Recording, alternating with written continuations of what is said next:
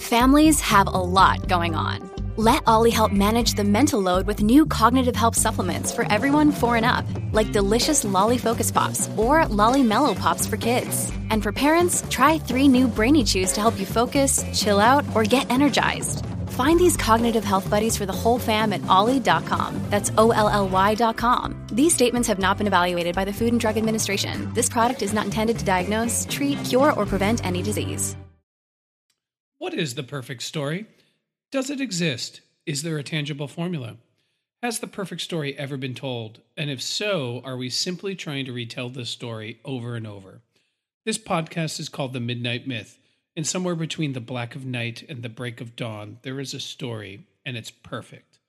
My name is Derek Jones. And my name is Laurel Hostak. Welcome to The Midnight Myth.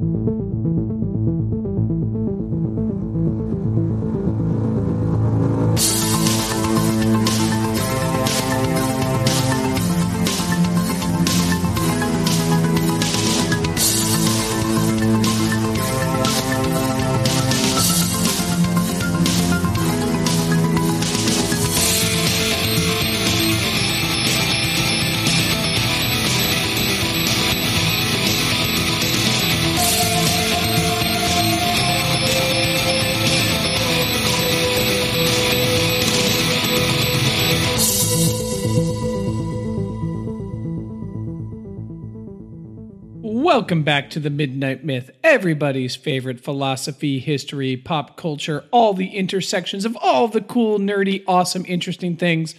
As always, I am very excited to be here this week. Um, a lot going on out there in terms of great stories being told, great narratives happening, and a lot of things that we could talk about. However, I think I can speak for Laurel and myself when I say, an amazing thing happened. Bojack Horseman is back. Season five just launched on Netflix, and it is without a doubt one of my favorite shows at this point.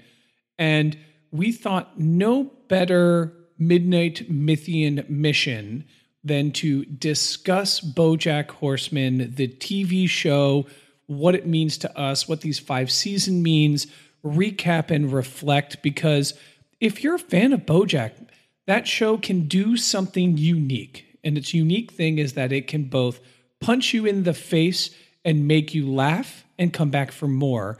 And I don't know of another show that has that power, that ability. And so we have to bring it to the table and talk about it.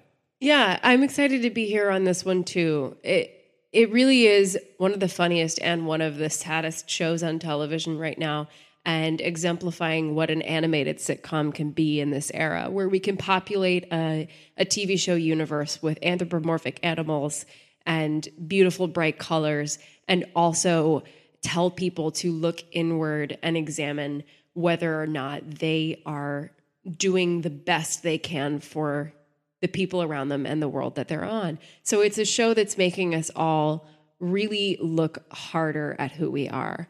And that's not always something that you expect from an animated show on Netflix. So, definitely Word. one of our favorite stories that's out there right now, and something that we're excited to recap, something that we're excited to say, you know, we just finished watching the latest season. How did it make us feel? Uh, what do they know? Do they know things? Let's find out. Uh, and what do we expect going forward from this very unique, very exciting storytelling um, universe? Fantastic. So, So, before we jump in, I just want to say the conversation, as you know, never begins or ends here on the podcast. It is all about how you engage with us. So join in wherever feels best for you. You can reach us on social media on Twitter at the Midnight Myth, on Instagram at Midnight Myth Podcast, and on Facebook. You can also head over to our website, www.midnightmyth.com. There's a contact form there, as well as some blog material and extra content. And if you're listening on a podcast listening app like Apple Podcasts or Stitcher, make sure you hit subscribe and leave us a rating or a review if you can, if you have the time. It really helps us get out there to a larger audience and grow this conversation a little bit further. So let's jump in, and I want to start with some really big picture things, if you'll permit me. Um, the the space to start very big picture. Um, BoJack as a as a show is both comedic, it's bizarre, it's weird, but I think it asks a some very huge fundamental questions. Yeah, sure. So I want to take us back into a bit of a like historical journey here. The culture that came to be our culture, meaning our culture, American culture, is birthed from a period called the Enlightenment. And the Enlightenment is known as the Enlightenment because it triumphed reason over superstition. What do I mean by that, medieval Western European values were based upon a cosmological worldview where there is an order set by divine providence, which we are all a part of. There are no individuals in this order. Everyone is a piece in the hierarchy that exists in this gigantic cosmological machine designed to prep humanity for the afterlife. The Enlightenment comes around and says, there's tons of problems with this. One, there's no reason to believe this. Two, there's no evidence that supports it. Uh, three, it is oppressive that the individual is actually the most precious unit of society. And if we unlock the individual's potential, more uh, social good will come. It uh, smashed these systems of the monarchy, of the Catholic hierarchy that supported the monarchy, of mercantilism, the idea that the king can support how goods are transported through his merchant class. And it, it just deconstructed and destroyed all of these ideas and brought about the idea that at the core of it, humanity is fundamentally rational, that we can use reason, argument, experiment to understand the world around us, that we can apply these principles to our politics, we can apply these principles to our education, and out of that came the modernity that we know. Right. This uh, enlightenment mentality led to things like the Industrial Revolution, the technological revolution. It had a backlash in Marxism that pushed back against it and gave us this world that we have now. And there have been some unintended consequences to basing a worldview around, or pardon me, a society around an Enlightenment worldview.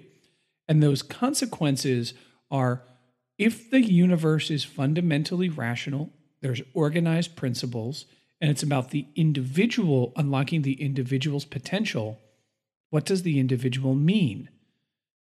And some would even argue and say that we are living in what's called a post God era. And I don't say this to offend religious people, but if the universe is rational and not superstitious in nature, is there room for a God? And many have argued that there isn't room for God in our society. And in that, there is a lack of fundamental meaning. So, this is a really long intro to say that. Yeah, but I, I, I got you. Go on. Bojack Horseman is a character who is a individual who has pursued his individual pursuits and pursues them at all costs and has gotten tremendous fame and wealth, all of the great material objectives that we say we all want in our world, and yet is crushed under the weight of wondering if he even means anything.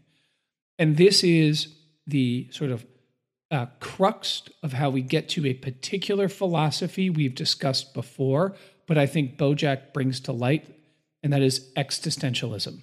Yes. So as you were introducing the Enlightenment, I I could see exactly where you were going with this path to existentialism because if we think of the Enlightenment and the world that it has paved the way for, it's uh, it's about unlocking human potential. It's about human beings awakening to their inner reason and ration and higher virtue.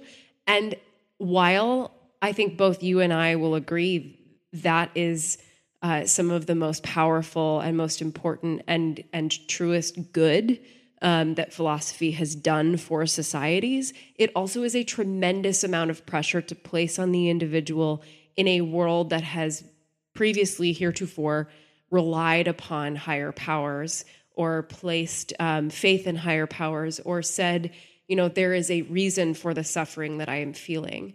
And what the Enlightenment paves the way toward in existentialism is a, a reckoning with the fact that we are in charge of our own destiny And that's not necessarily as freeing as we would like it to be.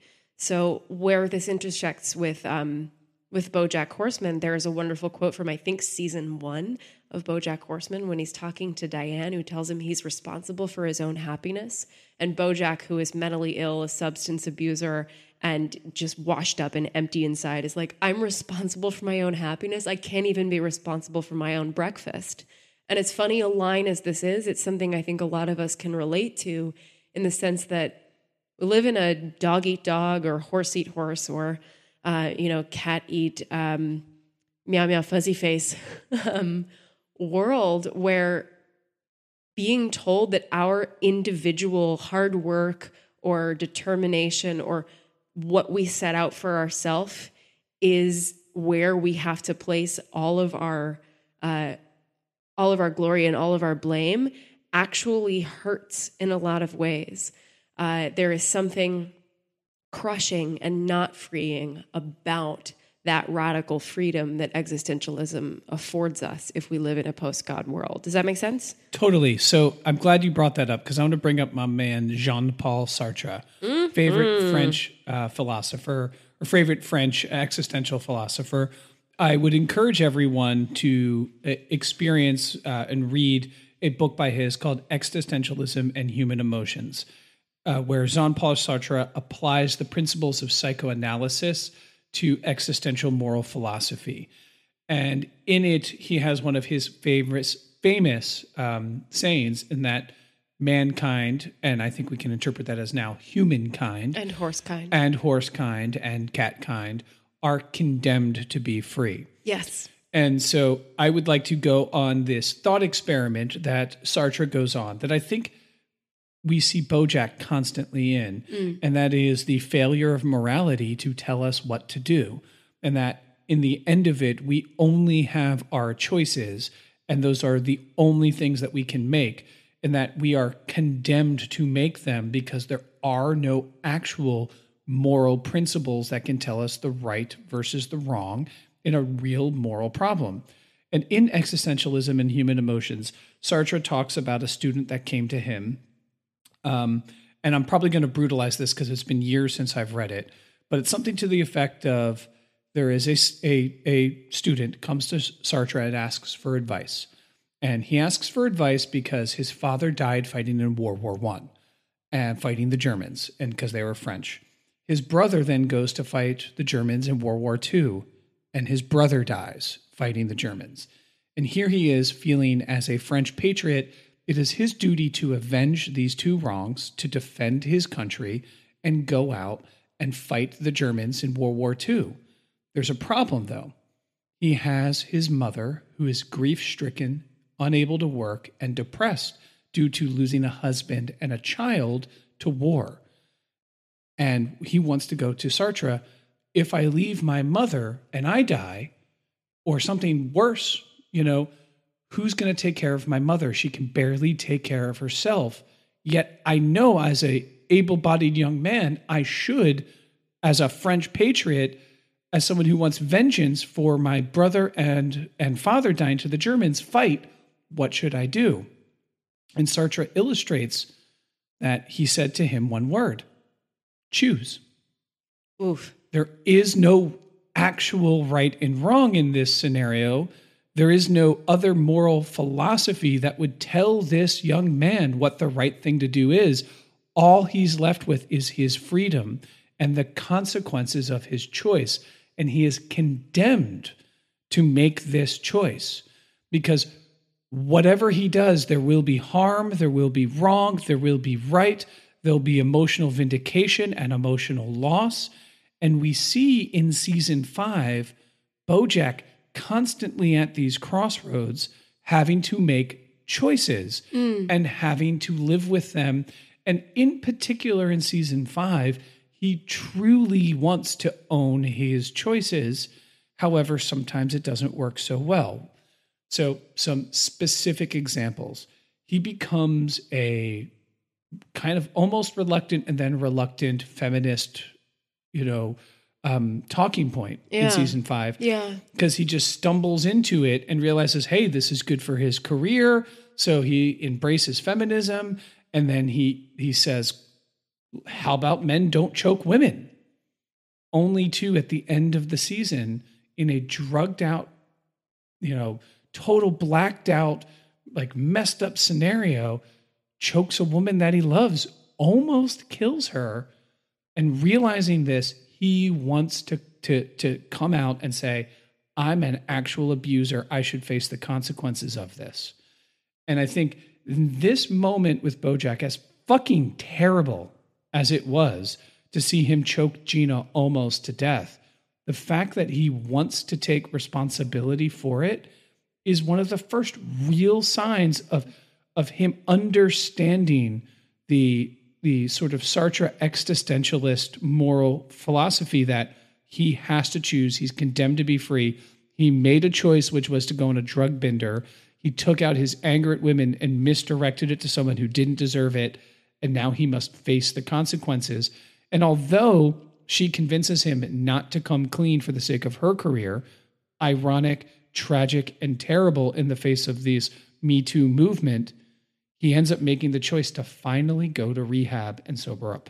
It is a good sign, and we are left with a lot of good signs at the ends of uh, these these seasons. Sometimes that um, that Bojack will find his way, and it is a good sign that he is interested in being held accountable um, and interested in in this world. But it reminds me that story that you brought up from existentialism and human emotion um, of another precursor to existentialism in Kierkegaard, who the, the what you were illustrating just now is in making those choices there is no inherent right or wrong. There is no path where uh, you can feel completely vindicated and there is no path where you won't feel any um, any regret. But that's the that's the the major thing there is regret. There will always be regret no matter which decision you make um, which kierkegaard tells us in in precursing um, existentialism, that regret is a huge part of that. And Bojack is a character who is constantly and consistently haunted by his past, and that pushes a lot of his choices in the now is regret and an attempt to atone for something in the past that can no longer be atoned for. So we're getting this challenge in Bojack to atone for what he did to Charlotte, atone for what he did to Penny in how he treats Gina, to atone for what he did to Hollyhock and how he treats Diane. Um, and we have this this constant inability for Bojack to see what's directly in front of him and make the um, the proper choice in the moment or make any choice in the moment that he can be proud of because he is unable to uh, overcome regret for the past. Well, what I like uh, so much about the show is that um, it does not glorify his mistakes and his being Bojack. Yeah. That it exposes what a like. Uh, it, it is not a glamorous tale of like a Hollywood anti-hero that we should all kind of secretly want to be. You know, it's more like, man, this dude's really fucked up and really pathetic. And the central theme and question of Bojack through all five seasons is can he change and become a better person? Right. And for me, I'm rooting for yeah. I want him to change and become a better person. It's why I watch the show. I hope he gets there. I hope he becomes a Princess Carolyn who can finally hold her child. You know, I hope he becomes a Diane who finally realizes I'm going to turn down a promotion from my job in season 5 because you know, I can't perpetuate a cycle. Yeah. This isn't who I am. with my values. Yeah, I, I haven't earned this yet, and so it, even though it might hurt my career, I'd rather focus on myself. You know, I would. I, I hope he gets to those those realizations and those levels, and I hope he breaks his cycles because we can see it externally. But what I also love about the show is that I can empathize with his vicious cycle. It doesn't just have a vicious cycle; it tells me why he does it and it, that's what makes me root for his change and root for him to become a better person and um, It's why I think the show is so fucking awesome. So there is a um, there's a reaction here, I think, in the creation of BoJack to the golden age of the antihero in television, especially. Ooh, elaborate on that. What's the golden age of the antihero? We've talked about the antihero and how prevalent it is in our storytelling as a sort of postmodern society, right? So if we look at like this resurgent renaissance of television that kind of was birthed with HBO starting its original content, but then with AMC and Showtime um, building their own original content, and Netflix, streaming services coming out with constant new stuff for us to get addicted to. Uh, some of the major uh, heavy hitters in this uh, this era are The Sopranos, which we talked about at length on the podcast. Um, are Mad Men?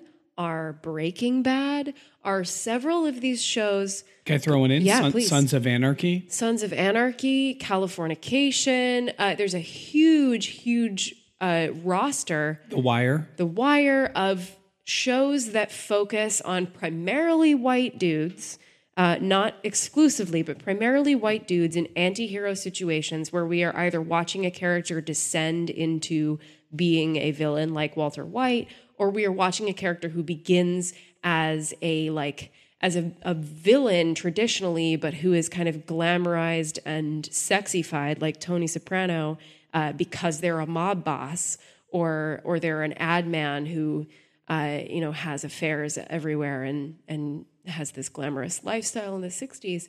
So this is a this is something we've talked about before and it's it's everywhere, right? We identify with the anti-hero. We identify with the kind of sexy elements of being against the grain or being against the status quo or being rebellious against what's traditionally considered right versus wrong.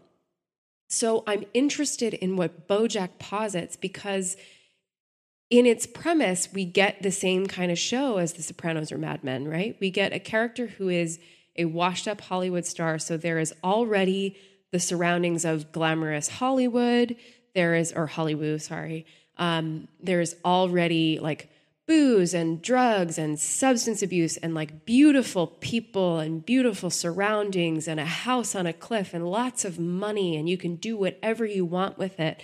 And we could have a lot of fun just watching this guy be a dick and laughing at his exploits and being one step removed from it. But we are not. We are never once in this show, Bojack Horseman, tricked into believing that he has it all, right? We are never once tricked into believing that we would trade our life for his lifestyle because we understand that he is a, a piece of a deeply dysfunctional machine and a deeply dysfunctional family um, cycle that is going to take tremendous effort to fix. We are never rooting for him to continue uh, exploiting women or uh, screwing over Todd or Mr. Peanut Butter. We never root for him to get back at Mr. Peanut Butter, even though he's a, essentially an irritant or an antagonist to Bojack. We are constantly, as you said, rooting for Bojack to be a better person, which I don't think we could say about Tony Soprano or Walter White. We're never like, God, I wish they would clean up and get straight. Uh, this is a show where we are shown the ugly truth of what the antihero narrative has afforded us, which is an ability to blind ourselves to the trauma and indecency and pain and struggle of characters that we glorify in less moral situations. Well, well, well said. And I, I agree with everything that you said there. And I think season five of Bojack takes that to its next level in that it embraces the idea of the Me Too movement, of the idea of um, Hollywood as a place that's toxically masculine, that gives more chances to men than it does to women, and that men are given a permission structure to misbehave constantly. And it exposes that to the point where it has a sex robot running a, a streaming Right. company that is like clearly like meant to to represent the pure just like unapologetic men can be these just like you know sex robots just horribly mistreating everyone. Finally, it comes to a head, and the sex robot gets another job immediately after being fired Henry as CEO. Fondle. Yeah. You know, gets the the the job at Disney, Amazon, Google, like super master conglomerate says, "Come on and, and work for us." Uh, to the idea that Todd can fail up Yeah. you know, Todd gets to constantly stumble into promotions when he has no ambitions and no desire to do anything with his life other than menial tasks. Suddenly finds success just because he's a white man. And then furthermore, the the biggest, you know, example of that, Bojack becomes the mouthpiece of the feminist movement simply because he's a man.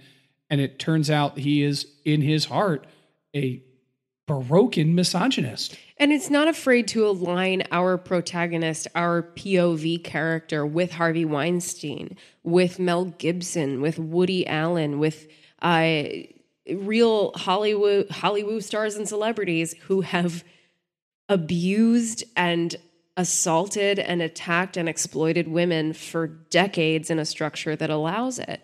And it's also not afraid to uh, indict Bojack in that moment. Uh, you were just saying how he becomes the mouthpiece of this movement early in the um, in the series, and then later is uh, is shown to be hypocritical.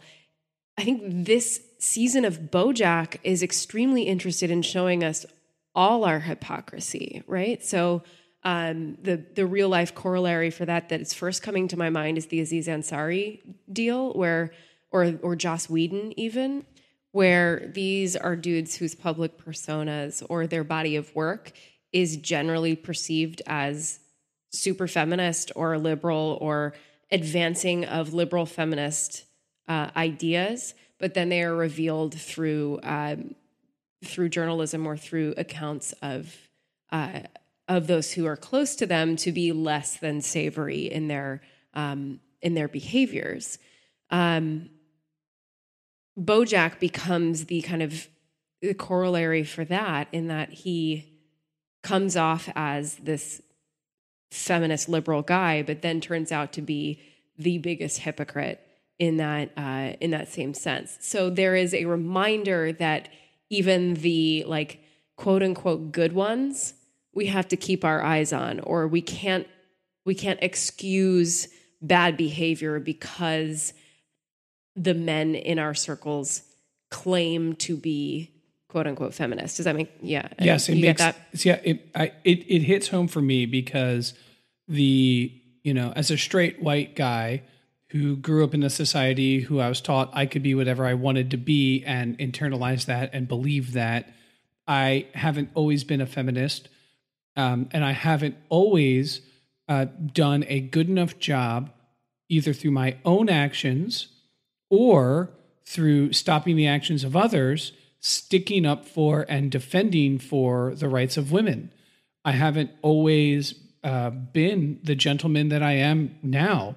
You know, I've never done anything like sexual assault, you know, but I have, I've absolutely been guilty of being a like dick, straight, broy, white dude Sure. you know and i have and you know and i understand the permission structure that exists in society that enables you to do that and i understand how you're able to continue that and the thing that i can take from bojack is that you do have to at some point in a in alignment with jean-paul sartre ask yourself what type of person am I now? What type of person do I want to be? And can I and will I change? Luckily for me, I met an amazing woman who inspired me to become a better man. And we started a podcast together. And that's my co host, Laurel. And Bojack is in that same sort of adolescent boy cycle where he doesn't see others as full independent individuals. All he sees is his own bullshit and his own pain. And because of that, he is allowed to use others as a mechanism and a vehicle to get over his own pain rather than confront his own pain. And consistently, he's given the ability to repeat this over and over and over again. And the only person in season five really truly holding him to account is Diane. Yeah, I was just going to bring up Diane. Um, because that's a lot of what it takes to push Bojack to even think about being a better person, right? Is having someone else on the outside tell him what a dick he's being. Because Bojack's not unself aware. Bojack is extremely self aware. He knows he's a piece of shit. We saw this in his uh, in his panic attack in season four, where he constantly reminds himself that he is terrible, but at least he knows he's terrible, so he's better than all the terrible people who don't know they're terrible. And yet he's unwilling to make the effort to truly change the course of what he does. So it requires those outside forces of Diane, of Hollyhock, of Princess Carolyn, especially. Although we could say that uh, you know Todd and Mr. Peanut Butter play a little bit of a hand, but primarily it's the women in his life. And whenever he's got a, a love companion like Gina or Wanda, those are the people who are holding him to a higher standard and causing him to do a little bit better. So there is something to be said about the emotional labor borne by the women on this show toward helping the men become better people that is uh, heartbreakingly uh, accurate to the society that we live in today where relationships and uh, and not just relationships but uh, social structures are held up by the work that women do to hold men accountable and yet don't get the credit for. Can I ask you a question in Yeah. that same vein about two pieces of of plot points that worked in the show, and I want to get your reaction to them.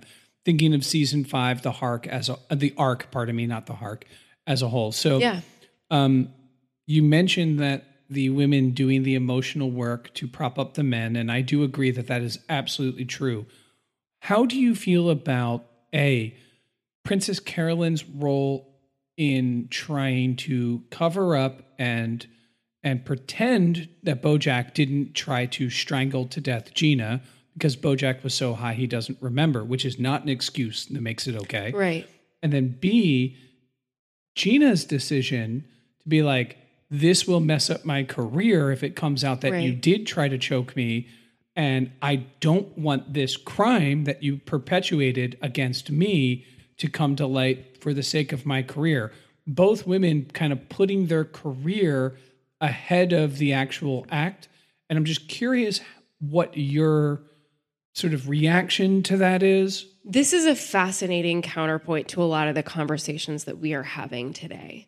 Um, and perspectives that are not necessarily offered every day that we're constantly seeing. But I'm so glad that the characters on Bojack Horseman offered them up. Of these two women characters who are deeply embroiled in this scandal, in this stranglegate, if you will, um, that if it gets out that it is what it is, that Bojack did what he did, then the people who will suffer most for his indiscretion are the female victims, are the women who are in his circle, which is extremely true.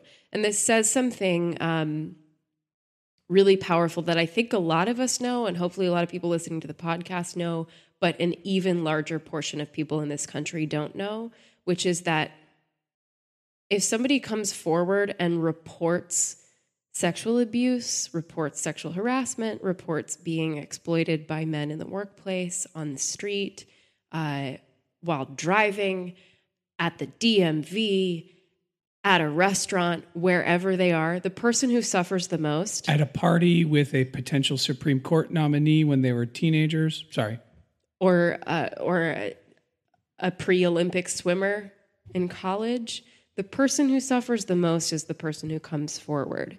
Uh, there is a dangerous misconception that women who come forward and say, "I was attacked, I was assaulted, I was raped by this person," are doing so to get famous.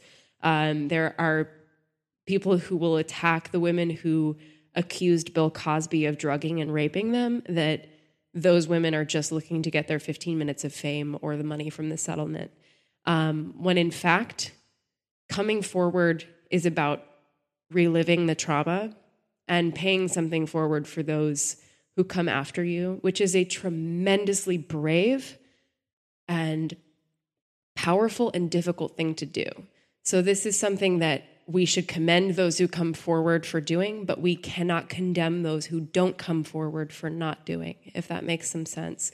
We cannot say to the Ginas of the world that you should have come forward exactly when it happened, because we should also support the Ginas of the world in saying, I value my privacy, I value not being remembered for this scandal for the rest of my life. I value having a chance at making a career because I was able to put this behind me over uh, having that kernel of justice. So I hope that answers that question in some kind of way. And for Princess Carolyn, too, this is a moment not just of her trying to cover up something that a friend of hers did, but a moment of my welfare, my career is more important than this guy being able to come clean. I don't know if that um, if that answers your question, but that's kind of how I align and how I feel about those characters, which, like I said, in no way says they shouldn't have come forward, but I think justifies and um, and celebrates the choices that they did make. Yeah, I do feel like Gina really gets to own that experience and she gets to take power back from Bojack by being able to dictate whether or not he does or doesn't go public. And I think her argument is very pragmatic in Yeah. that if Bojack confesses on TV that he did actually assault Gina by choking her because he was so high and so delusional, he took out his innate anger and women on her, that that would potentially ruin all of Gina's career prospects. I don't, however, feel like the show did enough to justify or not necessarily justify, but give me the perspective that Princess Carolyn has in it. I think that's fair. Yeah. Her decision making is purely about saving the show rather than about protecting this other, you know, actor who got assaulted. Right. You know, and I felt like they were they did a little injustice to her character by not giving her a little more in this. I think that's fair. And to a certain extent, it is Gina's story. It is Gina's trauma to own.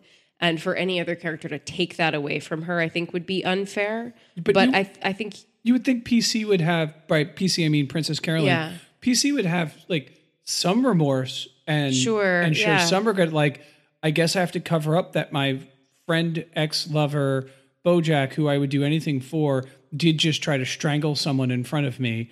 You know, and I have to protect the show, and that is a really horrible moral scenario to be in. I think you're spot on. And the, the beauty of Bojack is that the trauma that the characters suffer from season to season does not end with a finale.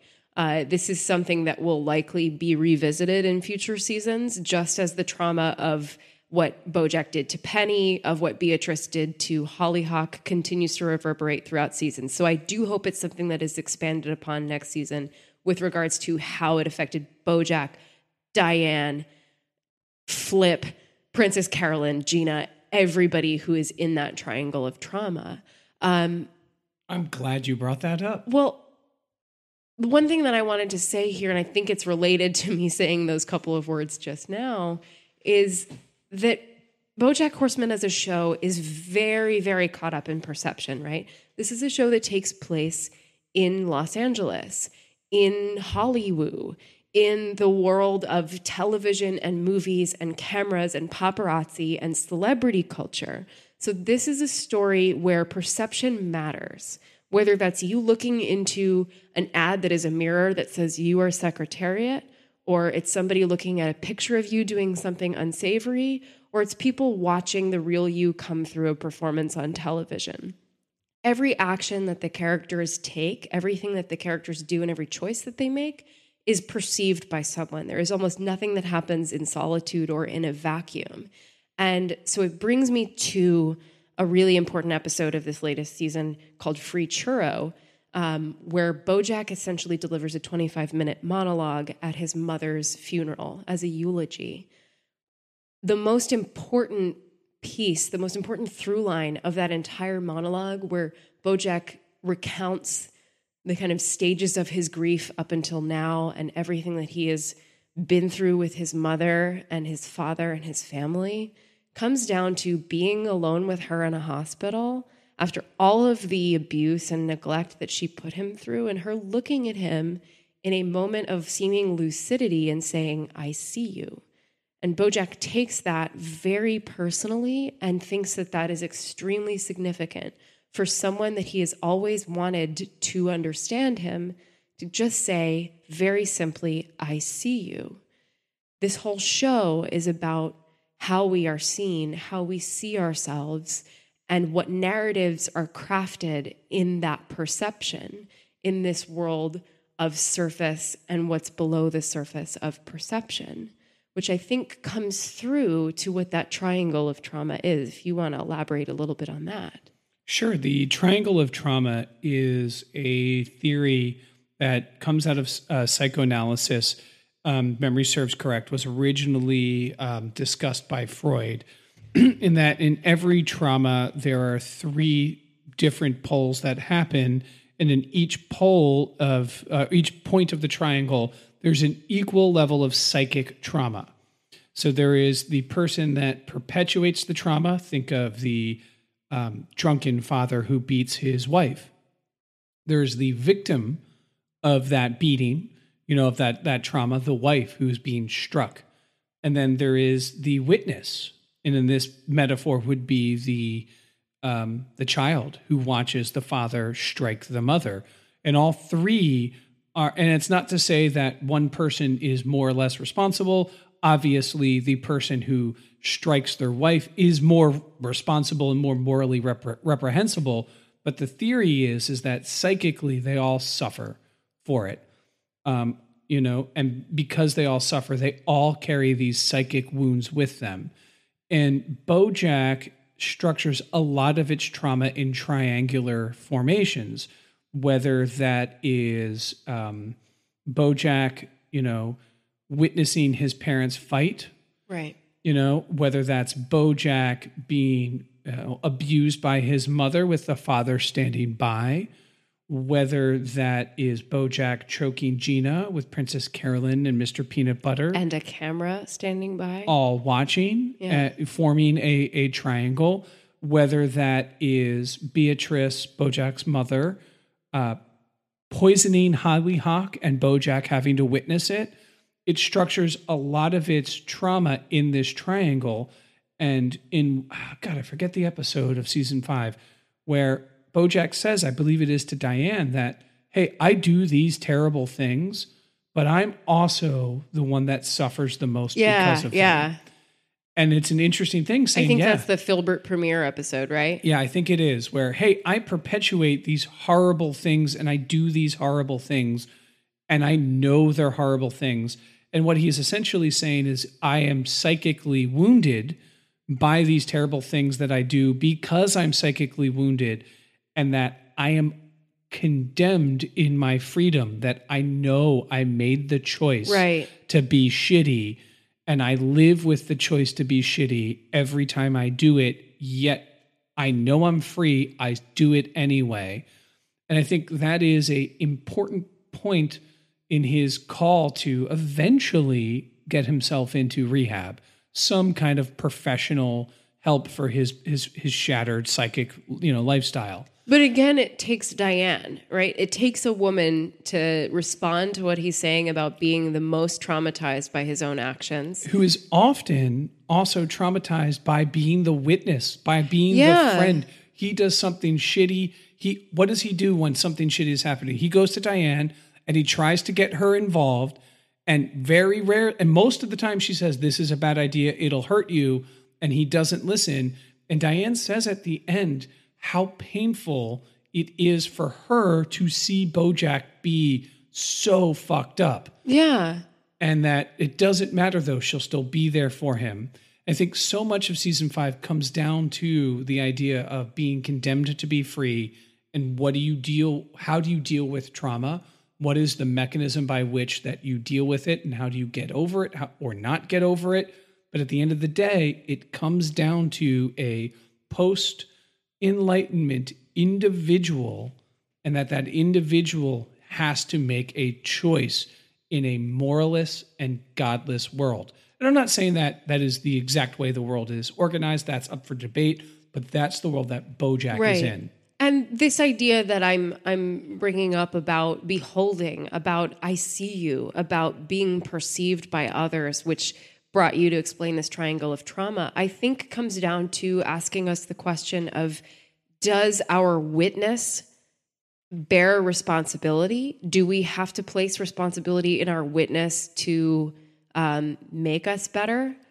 Or is it heroic for our witness to make us better? So I think what I'm trying to say here is like if Diane continues to be a witness to Bojack's bad behavior and for four seasons she has let it happen and sometimes been drawn in by its orbit, but finally in season 5 she drives Bojack to rehab, should we have been relying on her the entire time to make Bojack a better person or is she now like the hero of the story?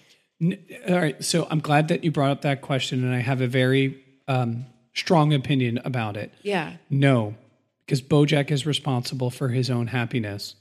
And it may start with Bojack being responsible for his own breakfast, but he is responsible. Diane cannot make Bojack change. All she can do is drive him to rehab. Yeah. You know, and I think that's the the the point that yes, Diane is a hero in the show. Absolutely. I totally agree with that.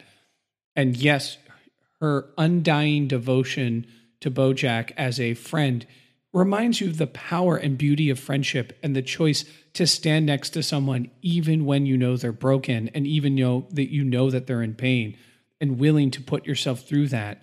Um, it also symbolizes how much Diane and Bojack are similar Yeah. In some of their both both of their like worst and best impulses. But at the end of the day i think bojack in particular season 5 i'd say actually all bojack is about the choices that you make and that you do have free will and you do have to choose. And bojack continually chooses to perpetuate the cycle. And all diane can do is be like hey man when you're ready to break the cycle i'm standing here with a hammer Yeah. and I'm going to break it with you. But you know, you got to make the first swing. because it's not her responsibility. It's not. And it, it is Bojack's responsibility to con- choose to choose. But what you just said, the word continually is the most important part. It's like at the end of I think season one or season two, when the baboon is running up the hill, and then he says to Bojack, who's trying to run, "It gets easier every day. It gets a little easier, but you got to do it every day. That's the hard part." You can't just choose one day to try and be a better person. You have to choose it every single day, again and again and again. You have to make every choice or as many choices as possible right. It echoes another Diane sentiment where she says, There are no good guys and bad guys. There are just guys. And at the end of the day, we try to make more good choices than bad ones and hope that the good outweighs the bad. Um, every single one of us has to make every choice independently of the choices that we made before. I think Diane making those excuses, uh, excuses is the wrong word, but saying there's no good guys, no bad guys, uh, trying to justify Bojack's behavior, standing by Bojack after everything that he's done and driving him to rehab is another moment of us examining perception and another moment of us examining our own hypocrisy. And it's a challenging, um, in a very real sense of the word. I think Diane is trying to challenge us, the viewer, in the wake of how we have reacted to so much cataclysmic celebrity abuse that has come to light, which is such a good thing that we know now, that we know that the men who have been doing shitty things in the shadows are not safe anymore. And it's all coming out, hopefully, that more of it will continue to come to light and we'll be able to hold men accountable. I think Diane standing by Bojack also challenges us to say, all right, what do we do next? Once we banish men from their professions, once we hold them their feet to the fire, once we hold them accountable, what do we do next? It tells us not to punish ourselves for giving another chance to the world. Yeah, you know, I think of all of the like long list of faults and horrible things that Bojack does, because we root for Bojack to change and we believe that we he can change, it compels me to be mindful of the momentary reaction and the sort of digital curation of outrage that we see right now to maybe pause Yeah. and think through it and be like there are consequences we are all humans we all make mistakes this is not to say that those who perpetuate crime should get off scot free No, they should not. quite the opposite. Those who perpetuate crimes should be punished for said crimes. But the idea being that um, in a in a we all deserve the benefit of being able to be like, hey, if I walked in your shoes, would I be as terrible as you? And if we had Bojack Horseman's life, wouldn't we be self-obsessed narcissists as well? Like, would we make better choices if we had Bojack's, um, you know, same exact conditions? Maybe yes. Maybe we'd make worse ones. But at the end of the day, basic human empathy is the mechanism by which we can heal the wounds that we are seeing come to surface in our world and in Bojack's world. Because Bojack pretends to be feminist early in the season. And it's because he pretends that it doesn't work. Yeah. Right? It's because it's fake.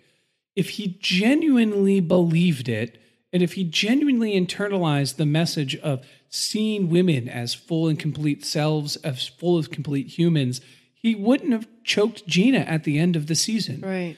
right? She wouldn't have been the object by which he focused all his anger on, you know? So it's because it's pretend that's the problem. Yeah. And we live in a world that sort of encourages this mass pretend conformity Yeah. that we need to safeguard ourselves and ask ourselves for genuine moments. So Bojack in many ways is a stand-in in this season for like a Harvey Weinstein. Harvey Weinstein deserves all the terrible things that have happened to him Yeah. He's going to the bad place. right? Yeah.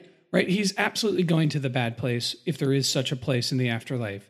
However, because he's going to the bad place doesn't mean that we still shouldn't look at Harvey as less than human because he is still a human being, Yeah. right? And he is a deeply flawed, problematic human being drunk on his own power. But if we can see the world through his eyes, don't we get a little closer to mending? I don't know. may- Maybe this is the wrong thing, you know, because the way you're looking at me, but don't we get close No, to no. mending this, these horrible wounds in our culture? No, it's a super complicated thing that the season of BoJack is putting forth because if if I'm just looking at this uh, in the wake of what has happened in the last couple of years, especially in Hollywood, there is a deep amount of anger there, and I I think it's justified that I have a lot of anger toward a lot of men in Hollywood, and a lot of women have that same anger and vengeance and and longing for revenge against those men who have hurt women so much not just in that industry, but in all industries. But there is also sort of a more cosmic part of me that wants to look and say, every single human being is worthwhile and worth saving. And so there is something about identifying, especially with Diane in this season, that reminds us that, like, we might align ourselves with shitty people sometimes, and we can't just go back on those alignments. We can't just go back on our friendships because once you've aligned yourself with a person, you're not breaking that alignment, right? So Diane tells the story of the friend she had in high school who ditched her for more popular people. But then when her mom got sick, she was still there for her because even though she hated her, they were still friends and she needed her she feels the same way about Bojack. It's like even though this person has gone down a horrible spiral that they cannot come back from, and all season she's been learning shitty things about Bojack that make her want to not be friends with him anymore. He needs her. So in our worst moments, we need people the most. We need our friends the most. So there's a part of me that looks to Diane especially and looks to the season of Bojack and says, the people who have hurt us the most sometimes need us the most. And although I'm not I'm not ready necessarily to do the emotional labor and most women shouldn't be expected to do the emotional labor to get people back from the edge. Um, I think there is something heroic about Diane doing it specifically that is inspirational to me. Heavy, man. Heavy. Yeah. You know, and Bojack, God, it's a fucking wacky comedy that brings out This show is this show started with eating all the muffins Yeah. and making this the Navy SEAL angry. and it it hits onto a nuance and a broader context and a fantastic deconstruction of American celebrity culture, its inherent toxicity, its inherent fakeness, its its desire to do justice, to do wrong, and in someone trying to actually do justice ends up doing more and it's just it's complex and it's amazing. And I'm going to say, I don't have any of the answers. And while standing at the precipice, when standing at the abyss, I will take the words of Jean Paul Sartre and I will choose. And until next time, be kind. Be kind.